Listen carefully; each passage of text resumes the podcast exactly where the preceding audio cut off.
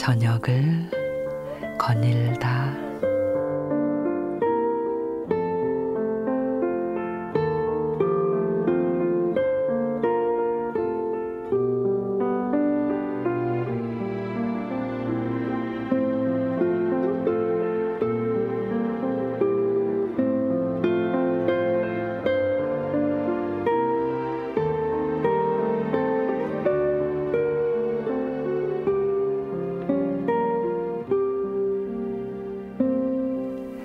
스페인에서 태어난 파블로 카잘스는 현대의 첼로 주법을 확립한 20세기를 대표하는 세계적인 첼리스트였습니다.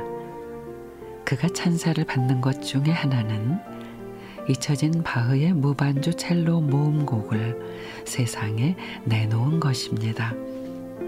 13살에 발견한 낡은 악보를 10년이 넘는 시간 동안 탐구하고 연습한 끝에 첼로의 바이블이라 불리는 악보로 만들어냈기 때문이죠.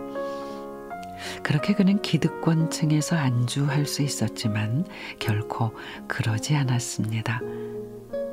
1, 2차 세계 대전과 스페인 내전까지 겪으며 피폐해진 사람들을 위해 기꺼이 첼로를 들었죠.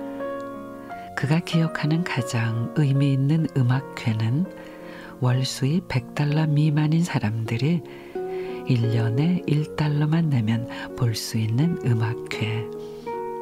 노동자들이 보낸 박수와 환호는 그 어떤 것보다 의미가 있었다고 합니다. 95세를 넘기고도 하루에 6시간씩 연습하는 그에게 기자가 물었습니다. 당신 같은 사람이 왜 연습을 합니까? 그러자 그가 지금도 나는 매일 좋아지고 있다기, 있다고 생각하기 때문입니다. 라고 대답을 했다고요. 그의 위대함은 끝까지 나아지고 있다는 믿음 때문이었을지도 모르겠다는 생각이 듭니다.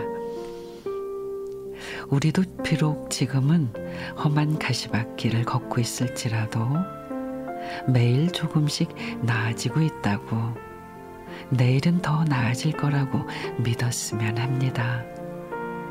언젠가 그 믿음이 현실이 되는 날, 우리 삶은 그 어떤 거장의 연주보다 아름다운 선율이 돼 흐를 테니까 말이죠.